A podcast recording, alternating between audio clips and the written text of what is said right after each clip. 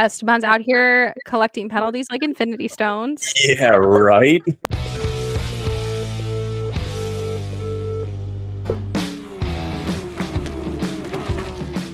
Well, we are so excited. We have the tech guru herself, Molly, or as you may know her at a bunch of red flags on TikTok and social media. Molly, welcome. We're so excited to have you. Thank you for having me back. I'm excited to be here with both of you two, and you're too kind. Tech guru, goodness. Oh my gosh. Honestly, I just thought now you are first ever reappearing guest yeah. on the show. Really? Yes. Oh my gosh, that's I feel honored. Oh my gosh. we just make it like the Molly tech seg- segment, like every couple. You know how many people want me for that, so feel you should feel honored that I am the first one to come back, and you have like an exclusive oh, Molly yes. race breakdown with the tech. Girl, you got to start. You got to start charging. You got to start charging. yeah. well, we are excited to have you because I feel like obviously Matt and I, we are not engineers. You are. And for those of you that don't know Molly, she's a fantastic engineer and her your mission is to help explain engineering and specifically to motorsports so it's better understandable for for everyone, right? Yeah, that's the goal. I kind of made my page to stop annoying my friends with all of my talk about racing because I didn't have a lot of friends that are in racing. I've become even more insufferable, but then realized that nobody was talking about the tech side and nobody was really demystifying and trying to bring the barrier of entry down on the tech side because it's heavily gate kept and people are kind of nasty when you ask questions. And I was like, you know what? I'm already explaining race cars to all of my like friends or people that I do know that ask me questions about race cars. So why don't I just document the conversations I'm already having and answering the questions I'm already having in a recorded way and put them out there and now it's it's kind of become a thing and I still don't know how it has but here I am. we love it. We love that it's a thing and we love that you're the person doing it. Um, you do a great job and I learned so much from watching all your content. So I'm sure I'm going to learn tons more today. So fingers crossed. Yeah, no, I'm sure I will. But the race today, obviously first race of the season. What did you what did you think of the overall race? Oh my gosh, that was for as underwhelming as quali was, the race was wild. I yeah. was like so I was looking at the gaps at one point though too between the field because the field spread was really wide between all of the cars. I was like, oh, this is just this is gonna be a snooze fest. Like I don't know what I'm doing. And then it started to kick back up with the pack packing back up and the strategy kicked in. And I actually thought it was a great race at the end of the day. The attrition was happening too along the way. And so I think it kind of made for a very exciting first race and a really good look at um, kind of what the teams have in their hand for their cars. Mm-hmm. Yeah, definitely. I think it was a good race. Like you said, I, I feel like toward the middle is a little bit of a like, okay, everyone's settling down, nothing much is happening. Yeah, there's always a lull, I feel like, in races. Yeah, mm-hmm. gotta have a nap. Mm-hmm. gotta fit in a nap. like, I can't, I can't get up this early and not like, gain a little sleep sometimes.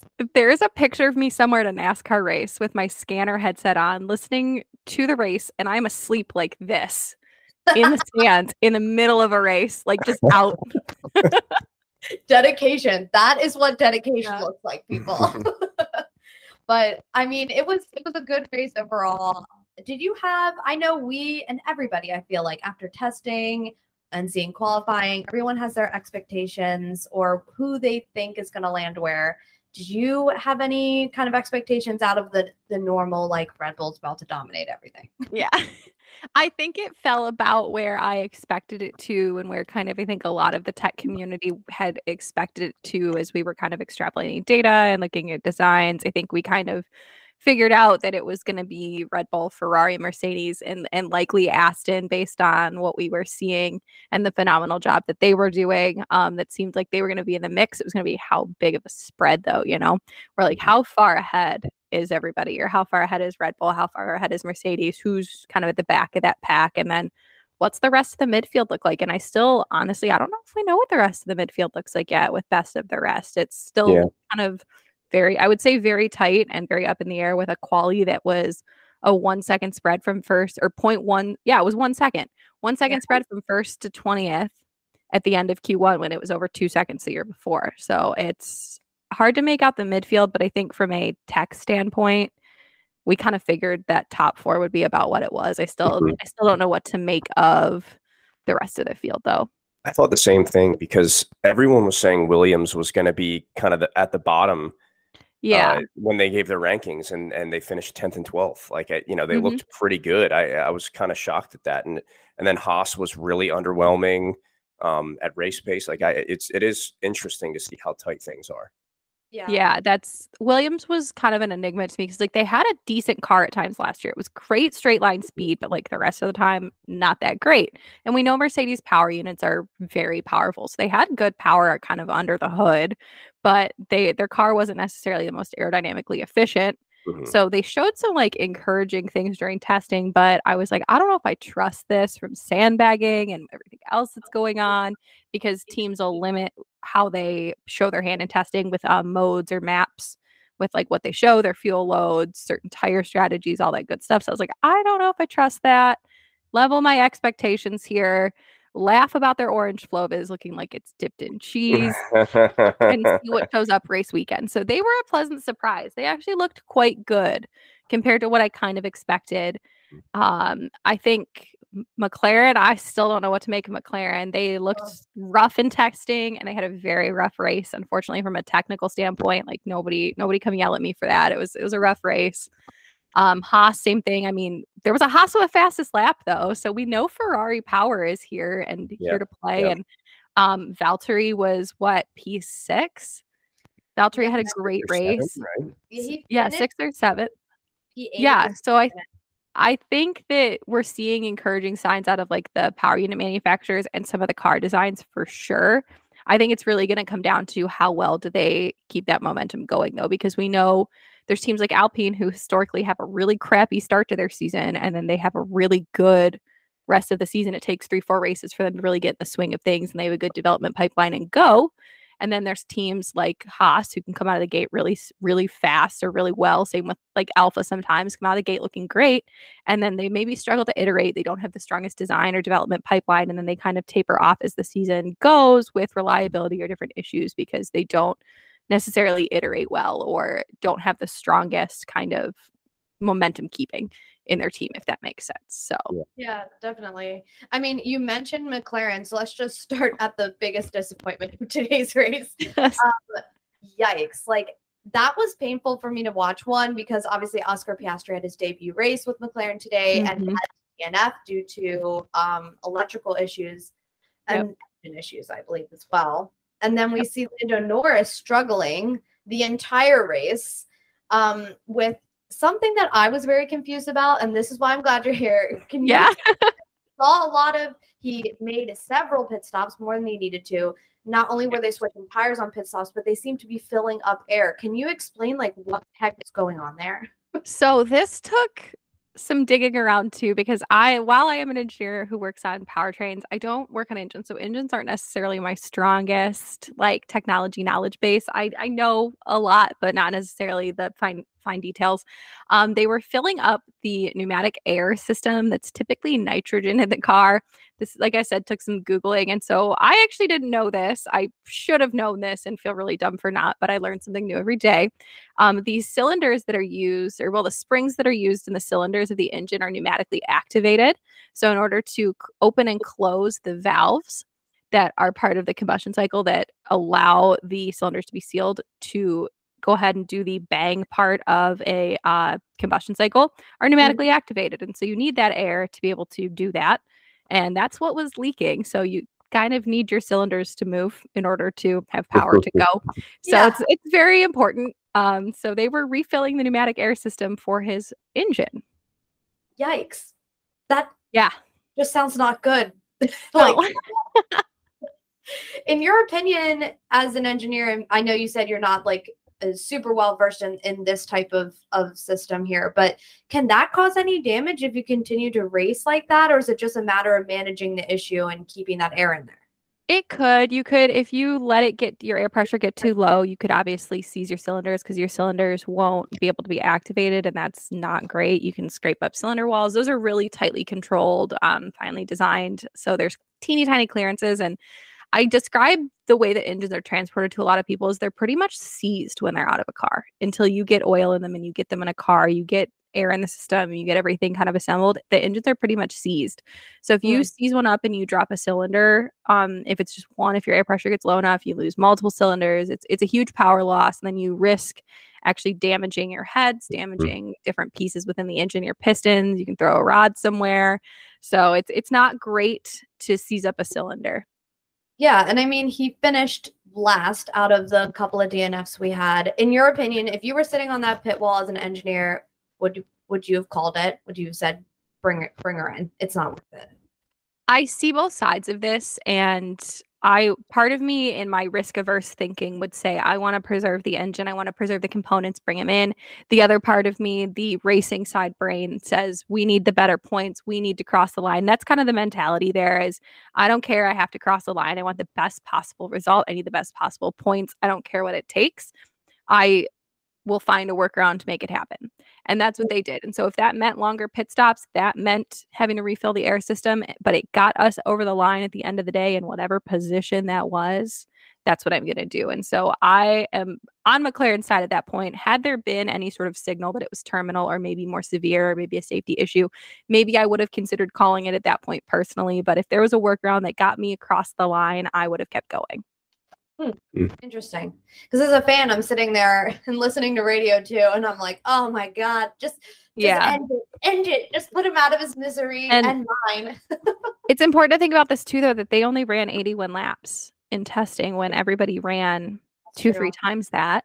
Mhm. because of issues. And so at that point, you also are collecting real time data on your car. And there's nothing that compares to real on track data on, from a car. And it's expensive to do that with hardware testing. They're severely limited on the time they're about to do it. So if it's an opportunity to collect data, and yeah, it isn't a race, and yeah, I'm going to finish last, but I'm able to preserve my car, keep running, get us across the line, and get more data, it's a win win situation, although I'm not winning a race. That's what I thought too. I was wondering because they had so little, te- like Yep. you know, laps completed during testing. If they were just like, "Hey, we need this data," it's Yes. worth keep you know pitting him five times to to fill up the you know Mhm. air. The air and all of that. Yeah, exactly. Yeah, and, and understanding how your models correlate to your car that you've designed that then correlate to on track behavior is really, really important. So they can collect that data and then feed that back in their feedback loops and say, okay, we correlated very well here. Maybe we didn't correlate well here. They can improve the models or they can take what they've learned in all those data sets and plug them back into the models and help them continue to iterate and produce the best possible cars and setups based on the behaviors that they understood and recorded. Yeah. And I know um, at the during testing, Zak Brown was very open and basically saying, Yeah, we got this wrong.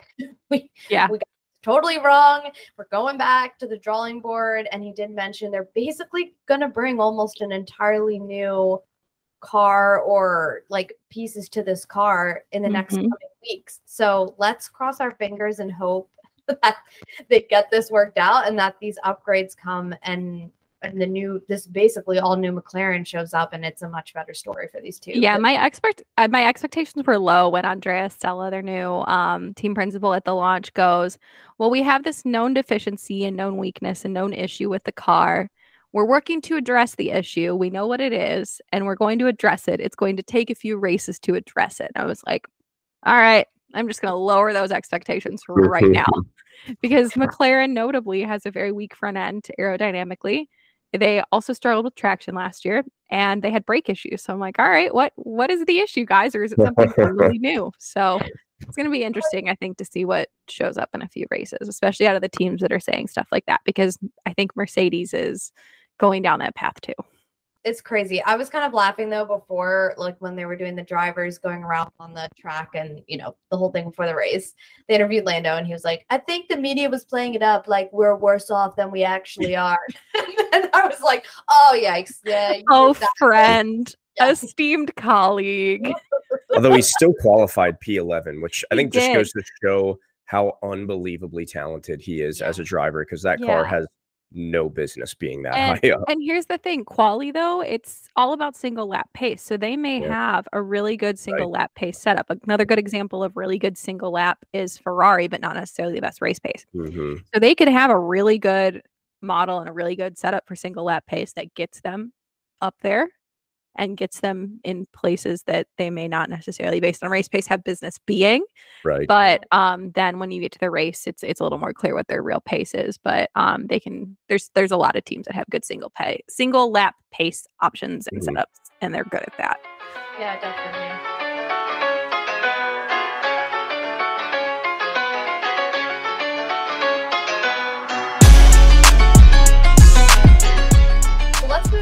I think, to one of the most we're we're gonna go from the worst to I I want to say like I guess in our minds second best because they weren't the, Okay. the Aston freaking Martin. yes What the heck is happening?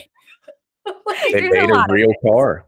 yes they I, did I, have been waiting to talk to you because I have so many questions around these like gully side pod situations, dark I magic. still, Like, what what is happening there? Like obviously they're fast. They've made huge Yes. improvements from last year. Sebastian Vettel may be crying in a closet somewhere right now.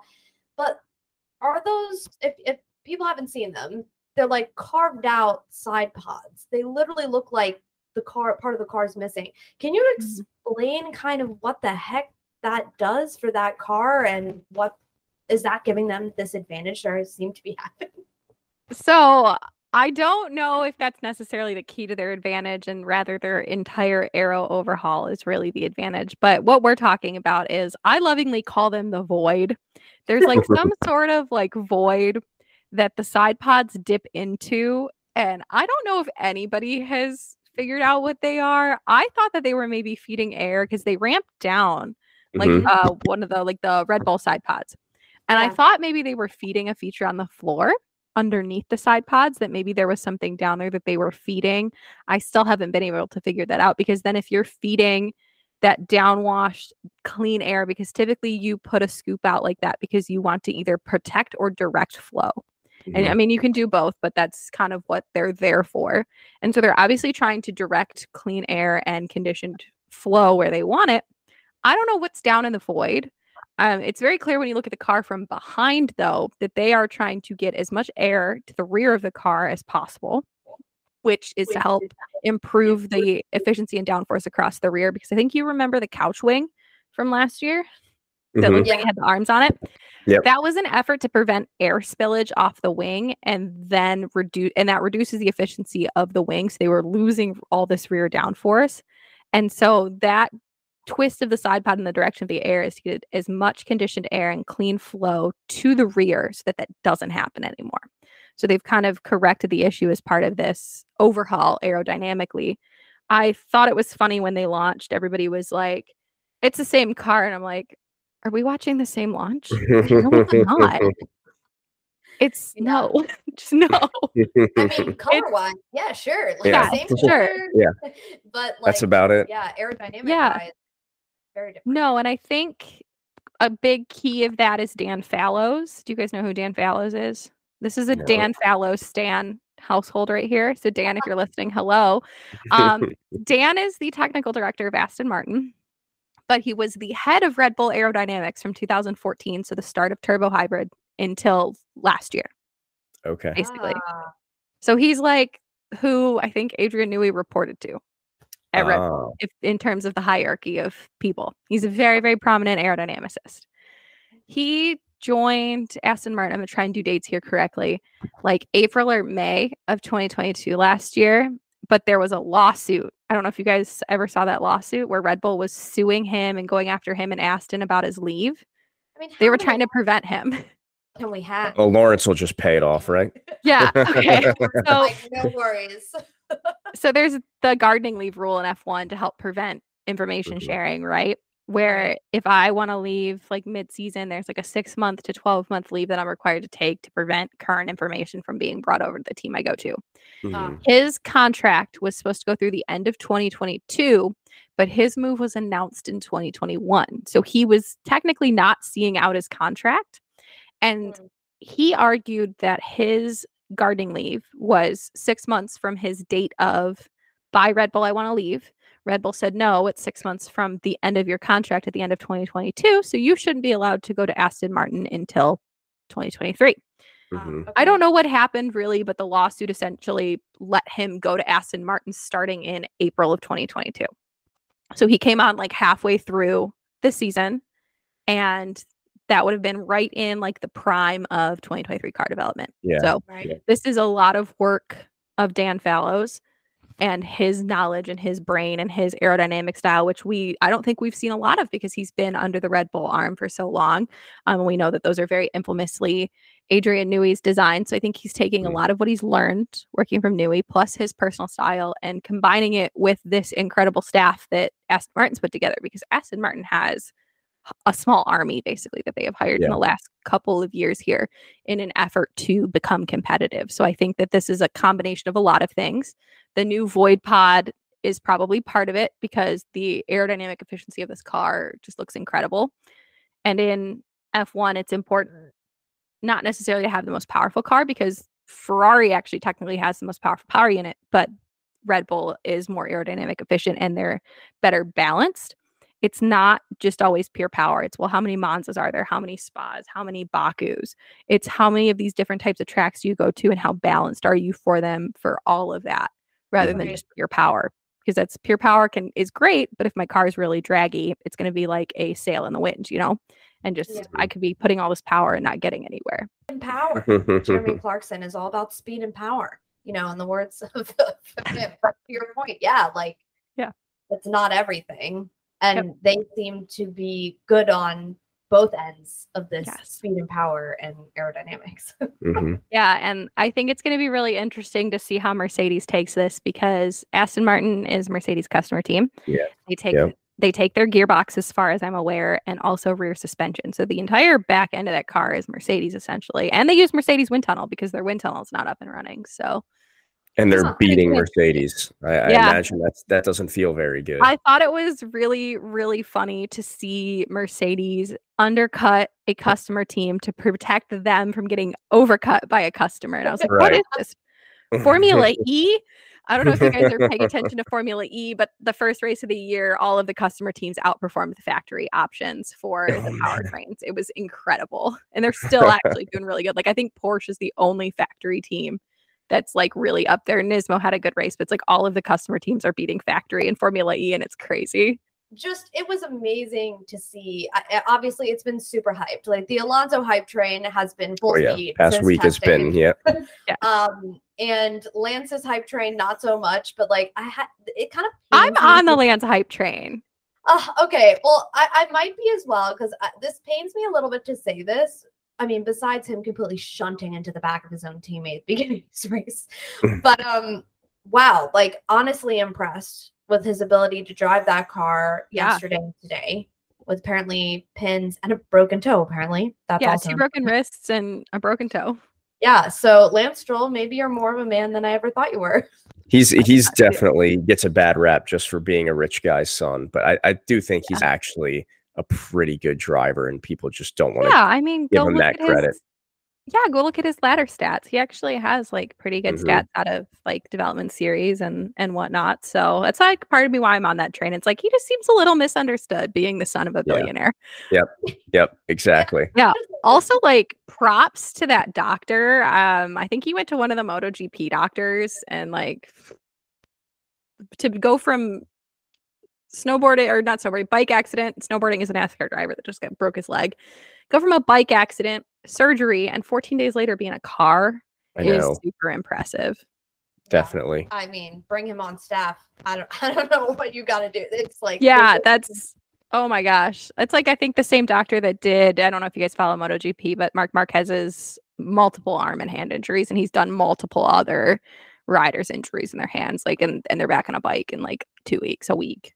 That's just depends. are for doctors. It's just a miserable thing to try and. They're so intricate, small. Like that's Yeah, fix a hand is crazy, and then be back can't in imagine. however many days. Yeah, it is impressive. Yeah. So kudos to where it's due. I mean, Yeah, he also didn't have a bad. I mean, I feel like if he was at full health, he probably could have been right behind. I think so Alonso. too. Mhm. Yeah, Yeah, I mean, finishing. I think he would have probably had a better quality than he did, and I Mhm. think what what he was. I don't even know where he finished, but he got points right to finish Mhm. how he did And to be as struggling as much as he was through the weekend, I'm just so impressed with that. Like Yeah. major Yeah. props. Yep. So I think had he been hundred percent, whew, I would be watching out for both Astons at that Yep. point. I was just Uh, gonna say, and it's one thing that I think we know from all the teams that Alonso has been on.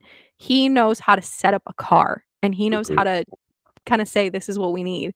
And it it's a rising tide raises all ships with like a really good car setup driver. And it's same thing in all series. If you got a driver that's phenomenal at setup work, it's gonna help your team as a whole. So Mhm. Fernando is one of those drivers that's very good at setup work. So Yeah. And I think something that's unique about Fernando, and they even said it like during the broadcast, they said he's one of those drivers that drives with 20% of his brain and thinks with the rest. Like he's Yeah. thinking one step ahead, like not even just for himself, for his other teammates, for his other like other drivers around him. out here playing like 5D chess in the middle of a race. Yeah, Yeah. exactly. It, Yeah. It's scary to watch. Uh, not, not, it's exciting, but also scary. And I mean, I'm excited to see what the rest of the season holds for them. But yeah.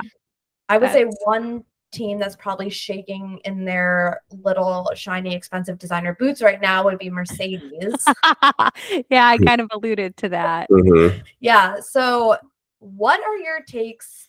I know they've gone with this very controversial sidepod, no sidepod situation. half pod, the zero. Side point pod, five. side pod. Yeah, sidepod, not sidepod. Yeah. So what do you think is going on there, and what do you think they could do to help fix some of these issues they're seeing? I think they're still struggling with some of the same open issues of last season where it's very lossy and very draggy without a side pod there to help with outwash control. Because if you notice the shape of the half pod, it's to help direct outwash and get air directed out and around. Um, just literally why they probably added the 0.5 pod to help get the air pushed out and around so that they can use it and also not have the air that is turbulent and that causes the downforce loss of the previous gen cars destroy what they have going on around their car. Mm, because the inherent design of this car is higher drag because of lack of side pods and then the vertical inlet is actually a loss generator. It destroys the flow when it hits it. So they're trying it creates an area of low pressure when that happens. And so it's already a, inherently a very aerodynamically lossy car. So they and it was really difficult to set up too. Yeah. like that's I I have to imagine just from an engineering standpoint that when they pursued this design for 2022, they saw whatever they saw in the models and saw whatever they saw in the wind tunnel. That those gains, if they got it right, were so good that it made sense to do it. And now on track with correlations, they're kind of realizing that they got it wrong. And they're now trying to fix it with this half pod, which is it's a step in the right direction.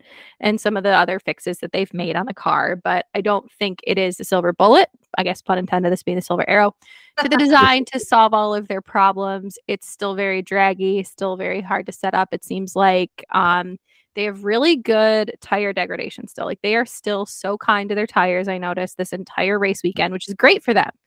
But in order to set the car up and push like they needed to, Toto said that the tire degradation gets really bad. So there's like a setup there, concession there hmm. with the setup that they would have to make. And if they wanted race pace, they'd have to set up the way that they set up. And it's not, it's kinder on the tires, but they don't have as good as race of race pace from the looks of it because of how lossy the car is.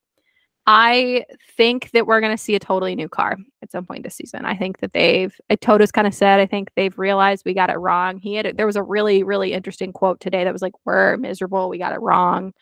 Yeah. Um, so Mhm. I'll, I can find it, but I wouldn't be surprised to see this car show up with side pods. There was some stuff pointed out by Scarbs Tech that this car may be modular, that more modular than we anticipated, with pieces being able to come off and swapped out for different Mm. configurations of bodywork. And I think that that was intentional, knowing that they still may have gotten this wrong. I also pointed out that bodywork was riveted on, so that it looked like it could be swapped out. Interesting. So I think that they were running maybe a parallel path of, hey, just in case we realize we've got this wrong, we're going to pivot our entire development pipeline. So that's So- crazy because the car could look completely different if it is that changeable. They could just ad- adopt a similar side pod to Aston Martin and They look could.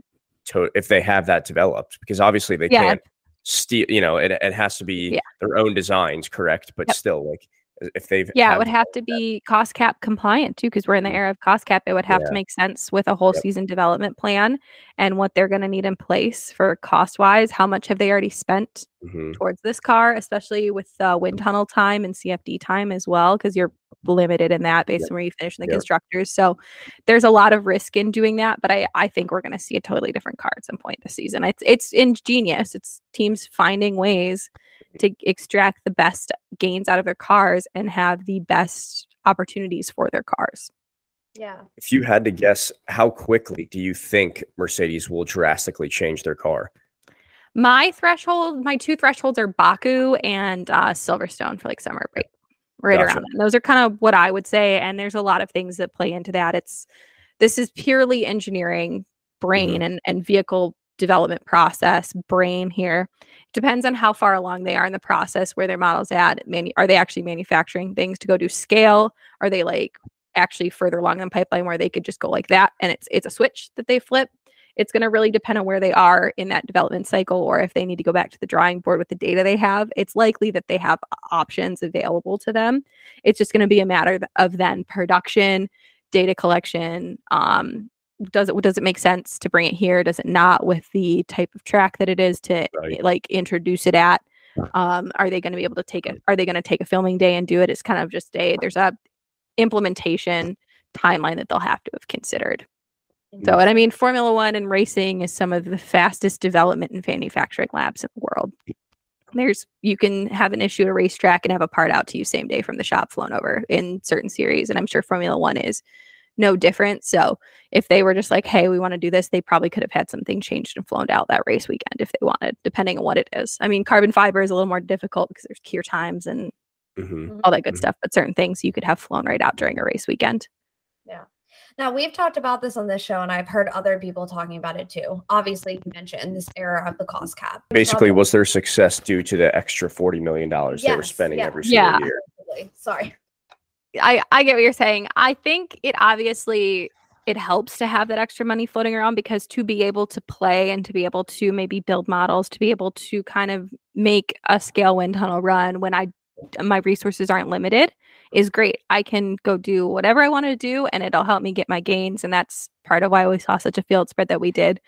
Reining in the financial side and the analysis side because I think that that- that's a very important component as well to this it forces teams to not only triage and prioritize a lot better. So I don't necessarily think that it's a um we had all this money and now we're not good because we had all this money. I think it's forcing them to really prioritize and hone in on what their priorities are and what they want to do.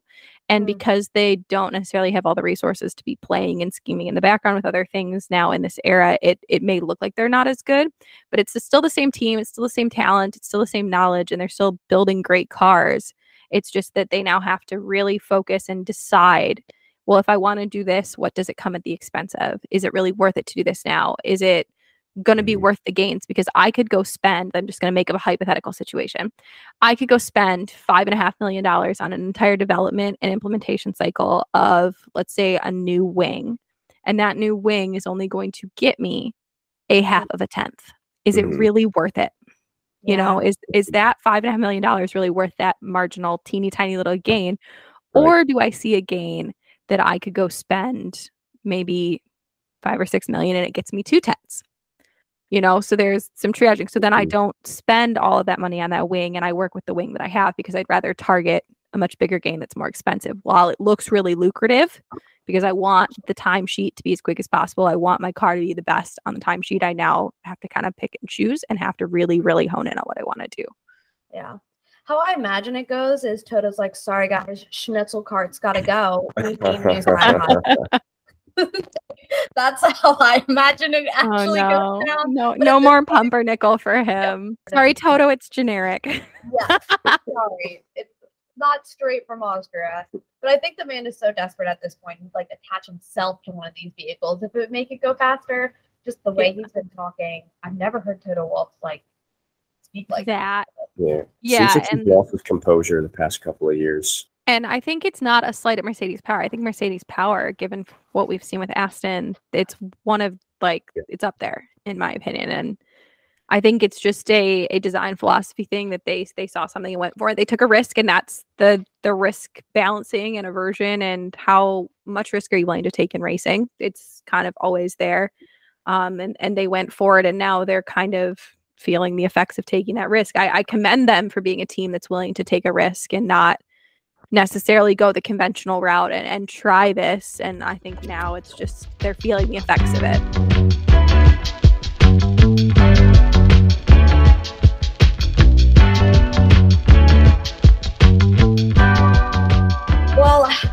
One last team we got to highlight before we wrap this stuff up. Ferrari.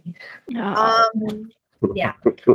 we start. It just started, and I have to have these I know. I know. horrible. Com- My heart already breaks for Charles this season because this is probably going to continue. Yeah, he looks so dejected. Yeah, he really does. And you know, we went from yesterday in qualifying them doing better, I think, than they even expected they'd be doing. Checo was claiming they were sandbagging. um, and Yeah. he was you could generally see the surprise on Charles' face at how well they actually did. But then we saw him DNF with like 16 laps to go. Where what do you think is going on there? Is it another case of the power unit just too much power and that it can't handle it? What's going on? And we know he don't had know. to have it. And he, you know, Oh, he had to have the battery repaired before the race Yeah. anyway. Yeah. Yeah, they saw something between quali and the race that caused them to swap the control electronics and battery preventatively. I almost said prematurely, preventatively, and send it back to Maranello. I think it's important though, everybody to understand just because they pulled it and sent it back to Maranello, it is not dead. It is still in his pool.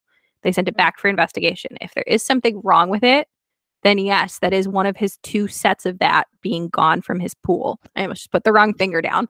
Um, like just force of habit.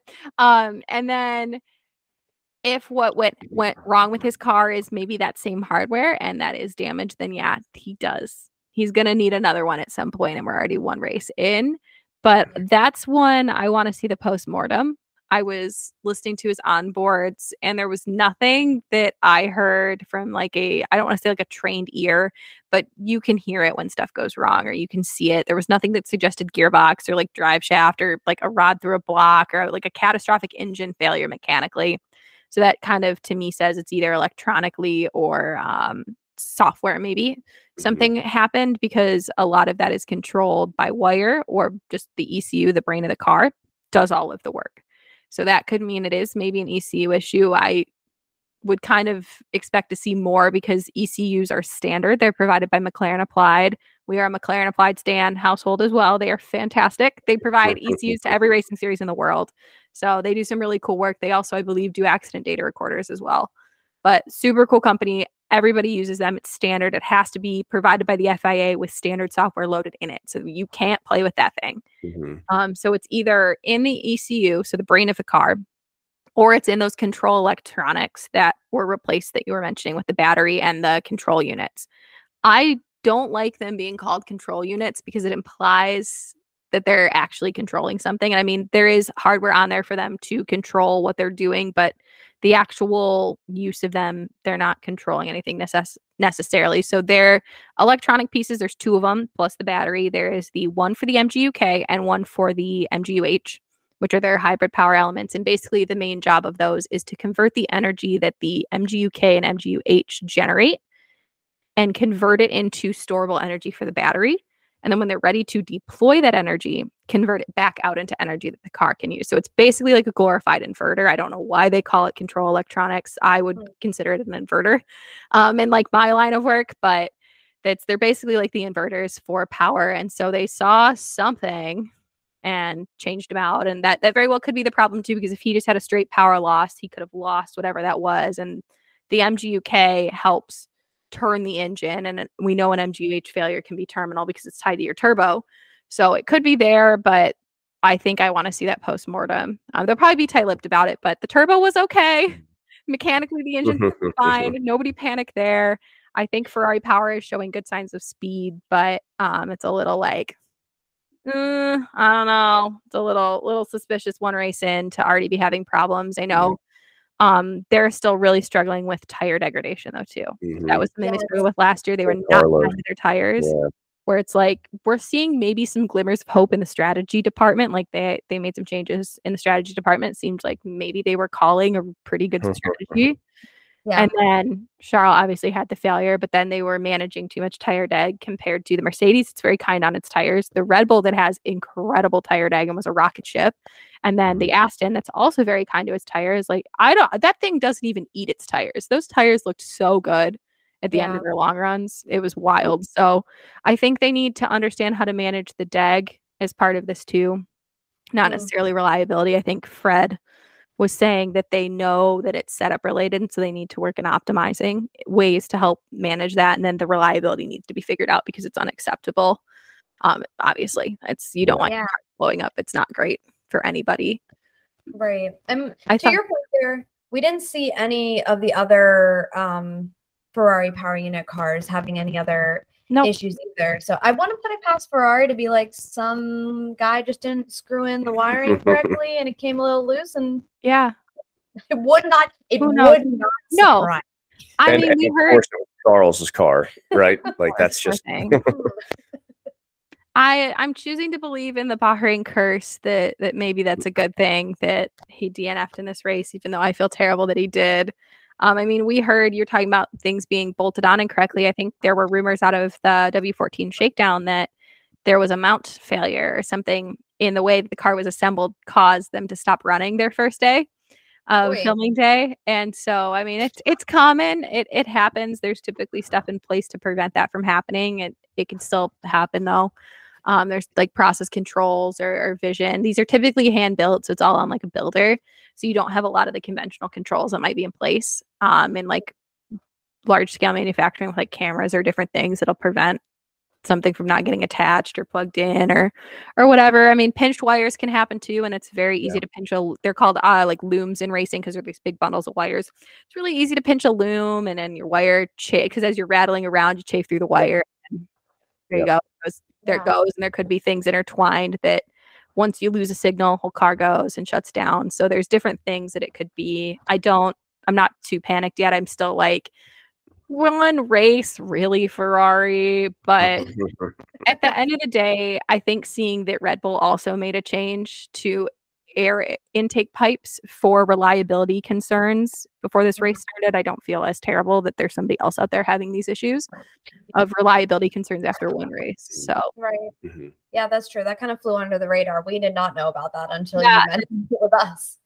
yeah, they swapped like for like, so I think it nobody freaked out as much because they're also an unrestricted quantity component. It's just reported in the Right. Park for May breach because there's a document that gets put out if you like go to if you follow the FIA mm-hmm. document spot on Twitter, it'll tweet Mm. it out when it goes live, or if you just poke around on the FIA website, it goes live. I think like an hour before race start. All mm. of the parc fermé breaks, if there are, or like curfew breaks, it's all reported, and mm-hmm. you're allowed to break parc fermé for certain things with like like for like swaps of components. Whereas like a whole new engine, that's where I take a grid penalty. That's a parc fermé violation. But if I had like a damaged wing and I just have the same exact wing laying around, I can like for like put it on. Mhm. Yeah. Mhm. Interesting. It it's definitely not encouraging to see, but I mean, at least Carlos finished. I mean, Yeah. he finished in fourth, so not too bad. I think better than they were expecting. Obviously, hoping both cars would cross the finish line. Um, but you did mention tire deg that the Ferraris are struggling with that, and I did notice toward the end of the race, like he Carlos was saying over the the radio, I'm not going to be able to fight him. My Mhm. tires are going to be gone and I think this is just me not knowing 100% how that all works. But like, what is going on with the Ferrari that is causing such high tire deg for those of us who might not understand? And this is where like tires are voodoo to a lot of us.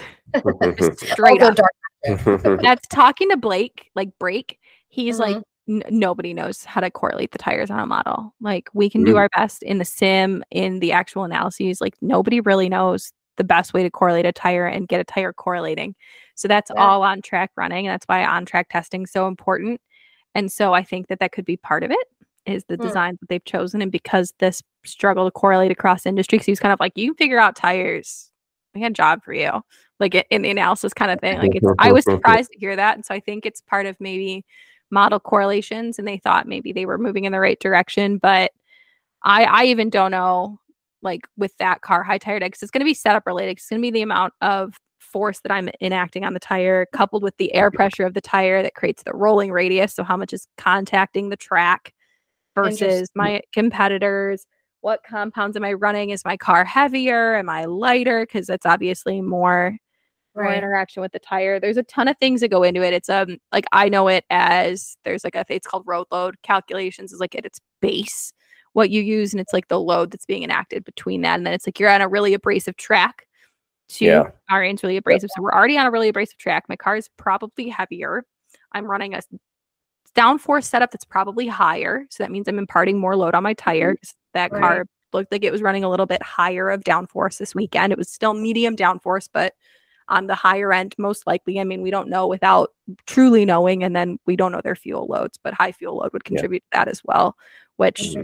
once you started to run through the race and you were still getting deg, it's at that point going to be the downforce and the way that my suspension, my car, and the load is transferred across the car to the tire. And I know that's like a terrible non-answer, but the tires are voodoo, and I still like. There's we can guess what goes into it, and we can guess what's going on, but there's not always a finite answer when it comes to tires. Well, it makes me feel better that you're also like, I don't know. It could be. Yeah, the Ferrari's be- high deg stumps me because you would think that with similar designs and similar features that are out there with characteristics of cars that we wouldn't have this problem, but here right. we are. A lot of the cars in the grid are just kind of 2022 Red Bull rip-offs in certain features, yeah. in my opinion. Yeah. So yeah, definitely. Yep.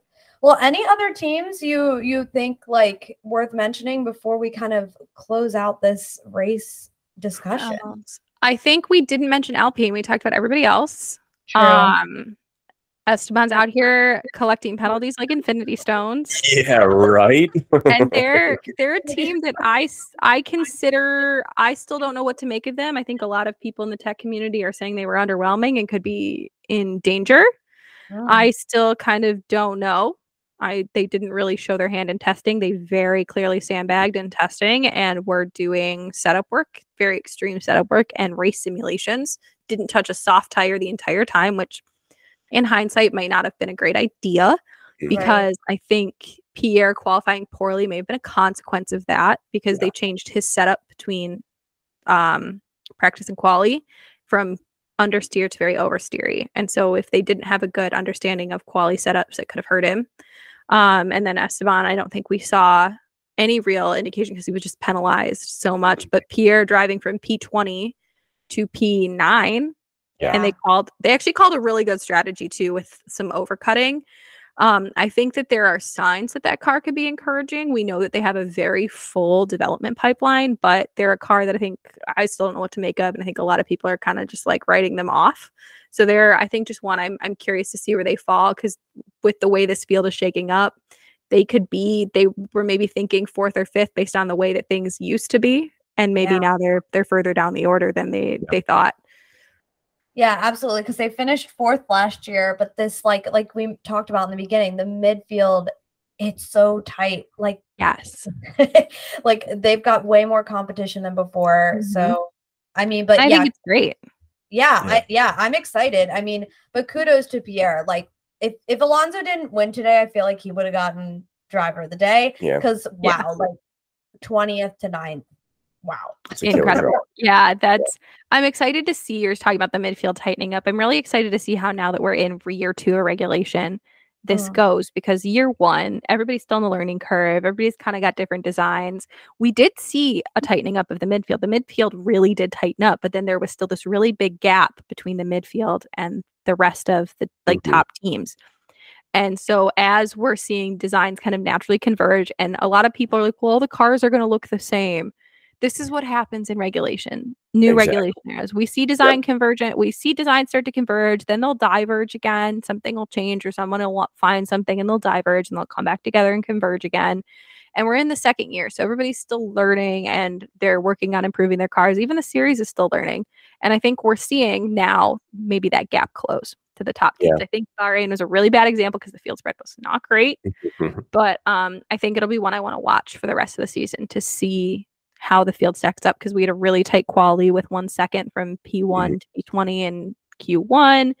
Um, even in Q3, it was really tight. So I'm kind of looking forward to seeing what this does to really kind of tighten that gap up because it's very clear the midfield has gotten incredibly competitive. I'm I Yeah. want to see that gap close between the top teams in the midfield now. Mm-hmm. Definitely. Yeah, I'm excited too. And like we also know like some of these teams we expected to be in the mil- midfield that aren't are bringing upgrades. So they they could also be playing in that area as well, which is insane to think. But it is exciting. First race always exciting. But I think just be ready and waiting for the first upgrades. Who's going to bring it? What's it going to be? Mm-hmm. What's it going to look like? And how's it going to help them? I'm I cannot wait. Yeah, I know. And I'm gonna be like consuming all of your content to be like, what did they do? Yeah. What, what, Explain this to me. what does that little thing on the end mean? I- Like, what is- I will do my best. If not, I will direct you to somewhere that is explaining it. Seriously though, we are so thankful for Yes. you to come on Yeah. and like Thanks for having me. Anytime. Give me Yeah. a heads up. I'll try my best to be there. well, you're a lady in demand now. So I don't know. I, I know. I don't know what happened. Stop being so popular, Jesus.